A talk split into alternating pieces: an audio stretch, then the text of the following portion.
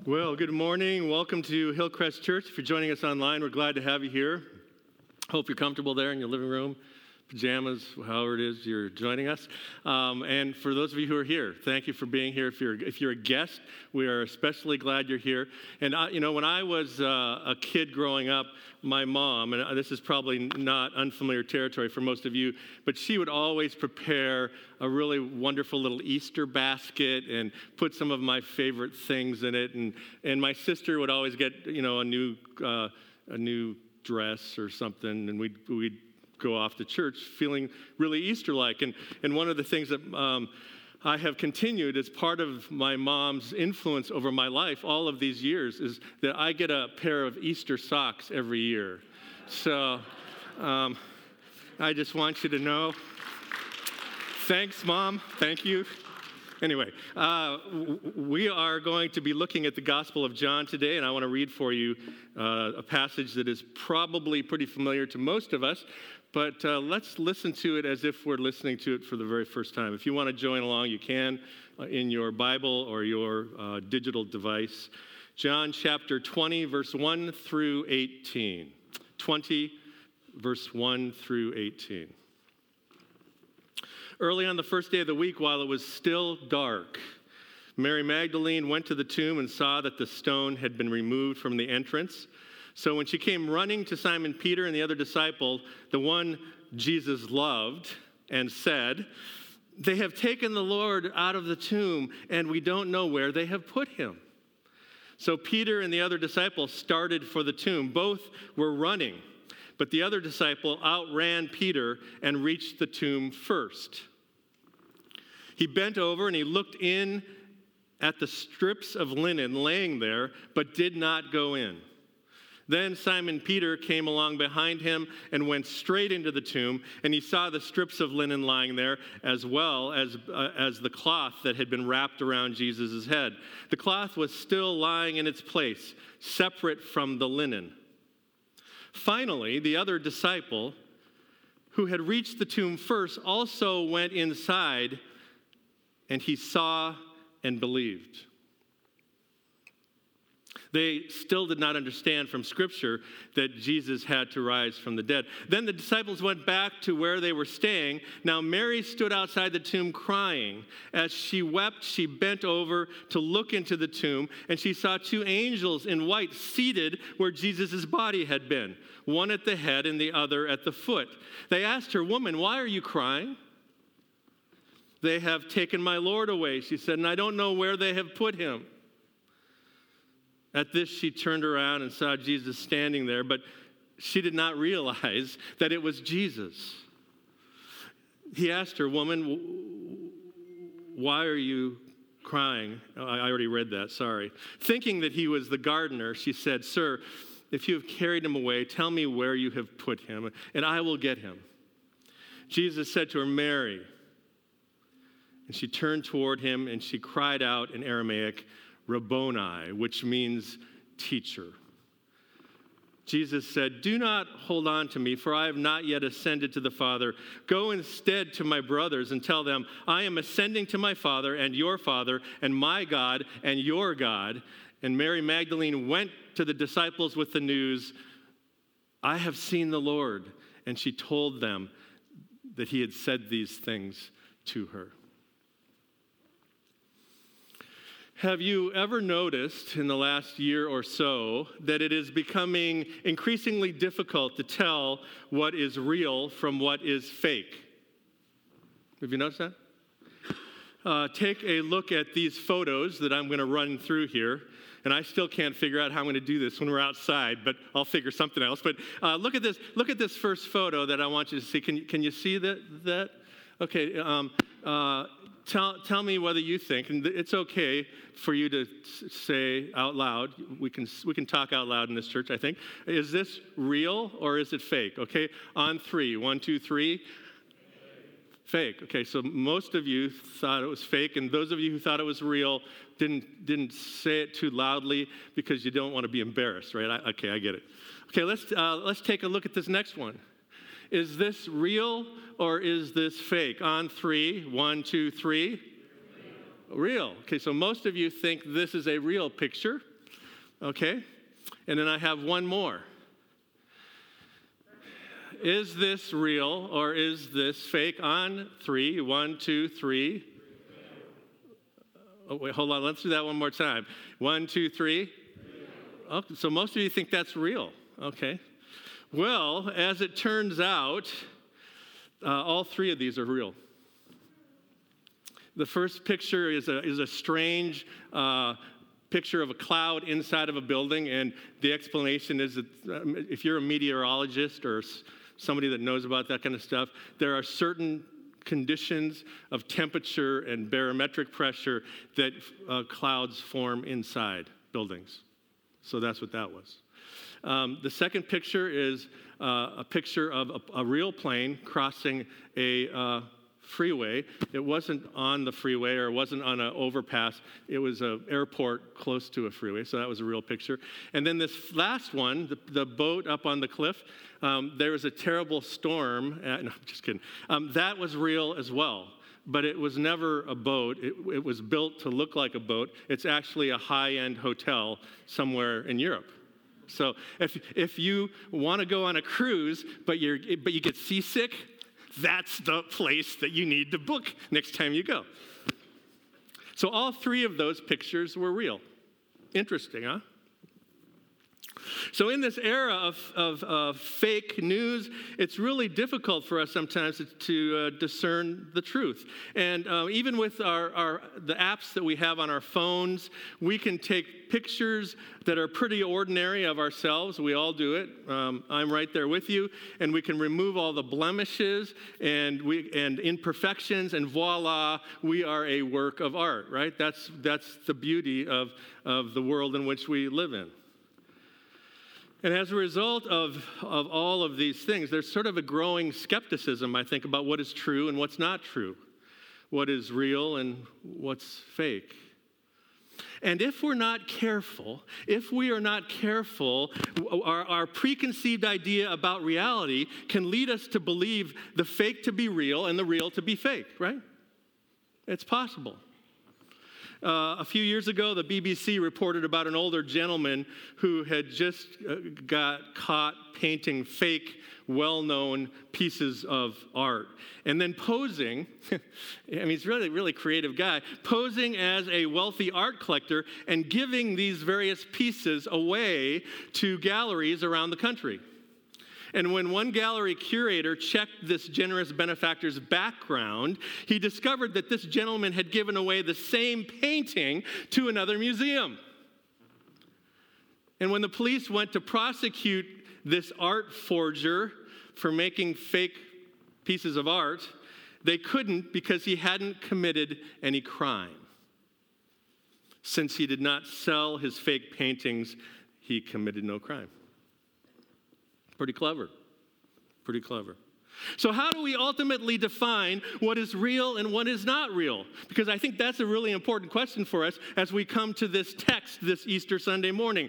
And more importantly, how do we understand the resurrection of Jesus when our preconceived idea of reality is that dead people do not rise from the dead? Right? That's, that's, that's the mindset that we, that we have been raised with. Now, there are many of us here today who've already overcome our doubts about this because we have confidence in the faithfulness of God, a God who, who, who indeed we believe raises people from the dead. But we're not all there. I, I understand that. There are some here today who used to believe, and then you grew up. You, you got educated. Now you wonder if the resurrection story belongs in the same category with all of those other children's stories that you believed growing up, but now you don't, right? The story of the resurrection of Jesus has gone out the window with all the other fairy tales. And there are still others of us here today who want to believe in the resurrection of Jesus, but we're just not quite there yet. You are not entirely convinced that a man can be crucified and then rise again, yet you're here. Bravo. And, and maybe you secretly hope that the preacher will say something that will convince you once and for all. And I hope that's true. Uh, I, I'm, I do not know that it will be, but we'll see. So let me begin uh, my reflections on the resurrection today by suggesting to you that how we define reality determines what we believe to be true. How we define reality determines what we believe to be true. Uh, let's take a look at uh, some of the characters in this resurrection story and see if this, this uh, bears itself out.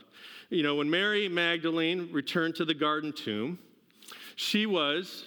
Uh, uh, is this me that keeps popping? Is it the floor? Okay. Uh, when she returned to the garden tomb, she was operating under the assumption that Jesus was dead, right? I mean, would you agree with that? She, she had no expectation to, to show up there that morning with any idea that she was going to meet a living Lord. It, it was not part of her, her reality. And I say this because she was present two days earlier and watched Roman soldiers fasten Jesus to a cross, drive large spikes uh, through his hands and feet. That is an image that one does not soon forget. She witnesses Jesus' death with her own eyes, and for Magdalene, Jesus was dead, and there wasn't much doubt about it. Mary's reason for returning to the garden tomb that morning was perhaps to pay her last respects, maybe to sort of uh, deal with her kind of last goodbye, or, or maybe she just wanted to move on and that was the way she was going to do it, right? But notice what happens next. Mary's reality changes. When she arrives at the tomb and finds that the stone has been rolled away, she was not expecting this. I, I think it's safe to say that Mary was, uh, uh, was sort of living outside of her defined reality at this point. And the gospel says that, that Mary runs back to the other disciples, and the only rational expectation that she had for what happened at the tomb that day was to say that J- Jesus' body wasn't there. So obviously, he mu- it must have been stolen. Now, Mary's response, if you think about it for a second, is exactly what any of us would have done would we have approached the tomb that day, right? I mean, we, none of us would have done anything different than Mary. Mary's understanding of reality was defined by the impossibility that dead people rise. You see, how we define reality determines what we believe to be true. So Mary tells the other disciples that Jesus' body was stolen.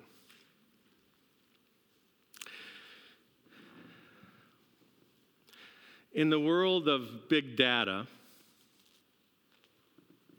computer analytics, medical diagnostics, the way a theory is confirmed or denied is by expanding the number of data points or experiences, if you will, that lead one to a certain set of conclusions. This is, this is uh, roughly referred to as the scientific method. To prove something, you have to make sure that it happens multiple times over and over again. This is happening right now uh, with as various vaccines are, are, being rolled out. And just this last week, one of the vaccine companies, I don't remember which one, announced that recent data suggests that there's 100% success with their vaccine giving a certain set of conditions. So they are continuing to do this, this testing with data points to be able to uh, increase their confidence in the efficacy of this vaccine, whichever one it was. Now, here's another more, more mundane example. Uh, if we happen to be awake early enough to see the sunrise, that's rarely the case for me, but if we are, we may conclude that the sun rises in the east. But if we want to be absolutely sure that the sun rises in the east, we must increase the number of data points to make our theory more secure.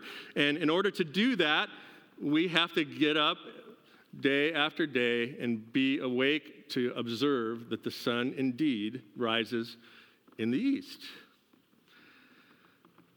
So, if we're going to try to prove something is true using this method, one simply needs to accumulate enough data of the same event happening repeatedly that one can have confidence that it is in fact true. Mary, being convinced Jesus' body was stolen that day, she returns to the other disciples, as we read a moment ago.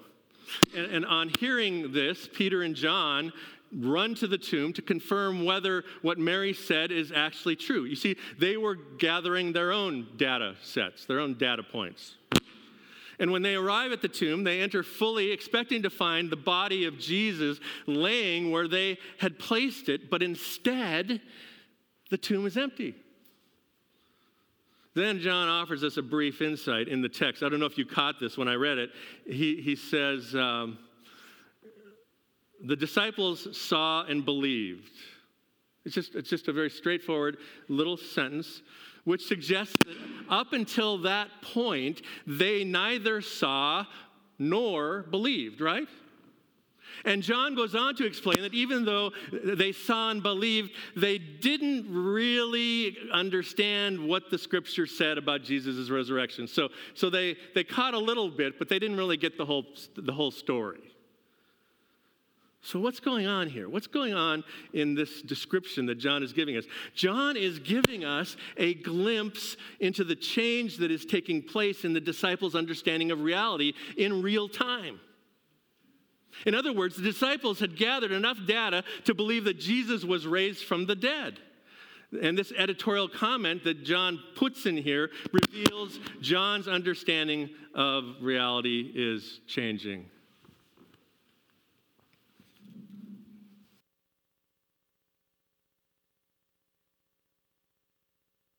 Now, because I've got to hold the mic, but maybe that'll be a less um, distracting. In other words, the disciples had gathered by running to the tomb enough data to believe that Jesus was raised from the dead. That's, that's, what, that's what that experience proved to them. And this editorial comment reveals John's understanding. Now, for some disciples, this is all it takes an empty tomb, a pile of grave clothes laying on the ground, and that's enough to convince us of the reality of the resurrection of Jesus, right? And for those just like Peter and John who have seen and believe, we are not alone in our conviction about this. There are countless millions of believers throughout history who have come to the same conclusion that we have. And yet, even though some will suggest that we are wrong, or we are naive, or we are intellectually feeble, to believe in a God who raised Jesus from the dead, and there, um, there may be all of those opinions in this room right now or online. The fact remains that there are millions of people who, throughout time, when confronted with the reality of an empty tomb, they saw and they what? Believed. But let me be quick to suggest that it doesn't always work that way.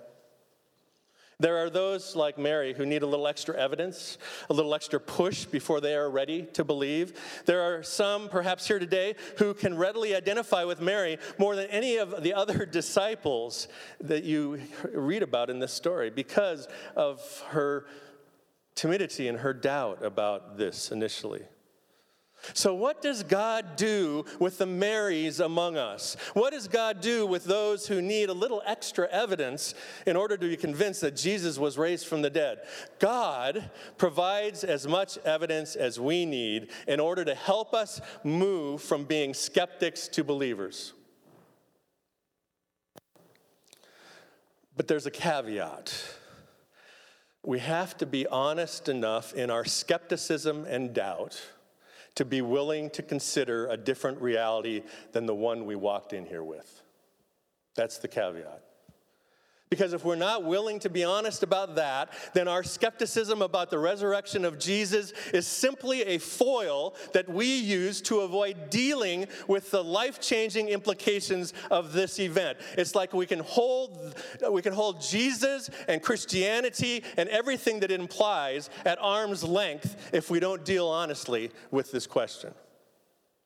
And as Mary makes her way back to the garden tomb, she peers into the dimly lit tomb And once inside, she encounters messengers of God, angels, sitting where Jesus' body was supposed to be. And the angel asks Mary, Why are you crying? Now, he might as well have asked Mary, Have you ever considered the possibility that your preconceived notions about dead people being not rising may not be true, right? He could have, he could have said that, but he simply asked, Why are you crying? And as Mary turns to leave, she bumps into someone that she believes to be the gardener.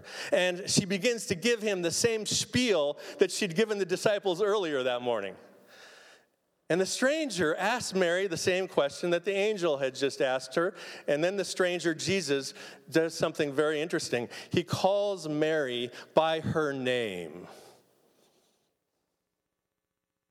There's, there's something about our name that when someone calls us by our name, it implies intimacy, it, it implies recognition, it implies relationship.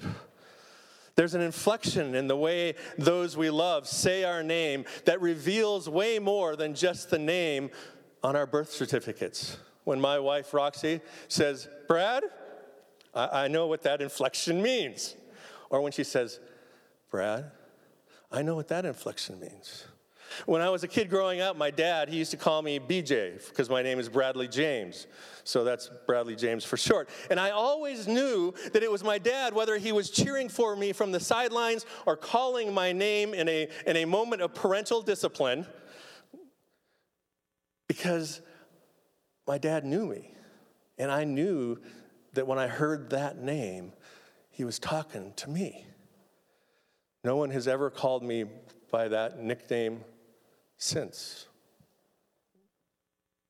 And when Mary hears the stranger speak her name, her heart jumps within her, and her, her tears of disbelief give way to the recognition that Jesus is indeed alive. And Jesus understood Mary's need for more evidence. And I think that's why John puts this encounter in, in the garden. She needed more data points that morning.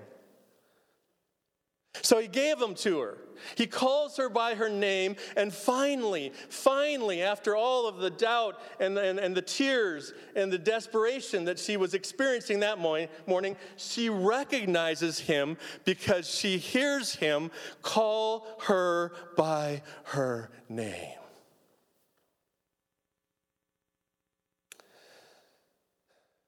Each of us comes here this morning to this resurrection story with our own sets of beliefs and our own doubts and our own questions. We're looking for a Savior who will forgive us. We're looking for a Comforter who will remind us that everything's going to be okay, contrary to all of the evidence.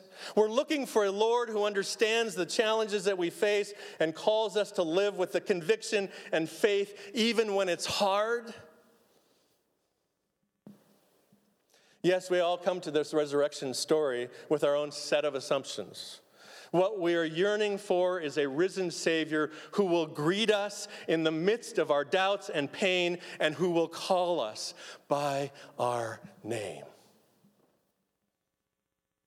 And the way that we will ultimately recognize the voice of the Savior is by being willing to shift our reality just like the disciples experienced in the garden that day.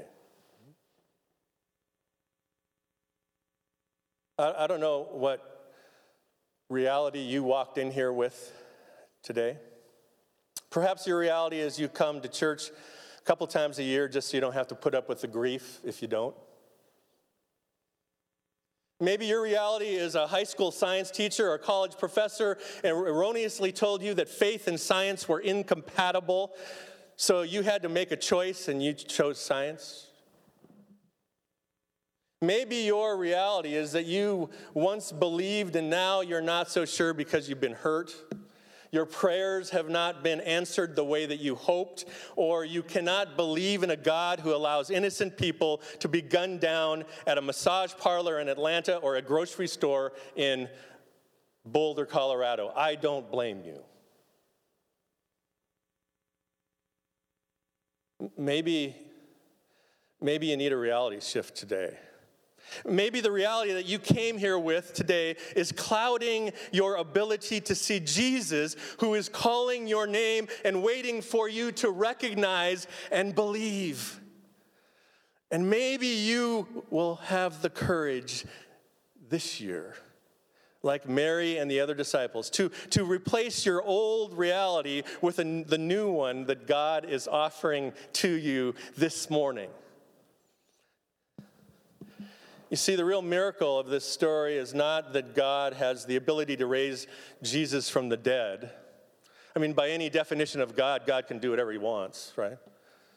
The real miracle of this story is that Mary and the other disciples had their lives turned upside down after encountering a God who not only raised Jesus from the dead, but desires to meet us today right where we are, with all of our doubts and our fears, so that we too may recognize and believe.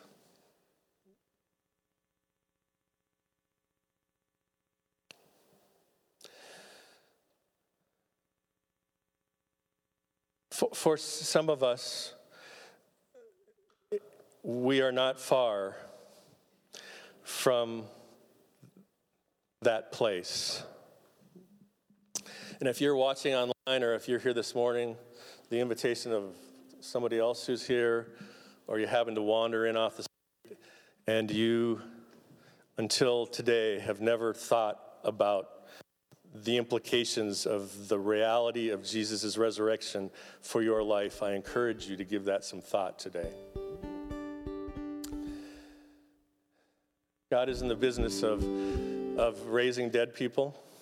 God is in the business of forgiving the sins of people who sin. God is in the business of turning our lives upside down.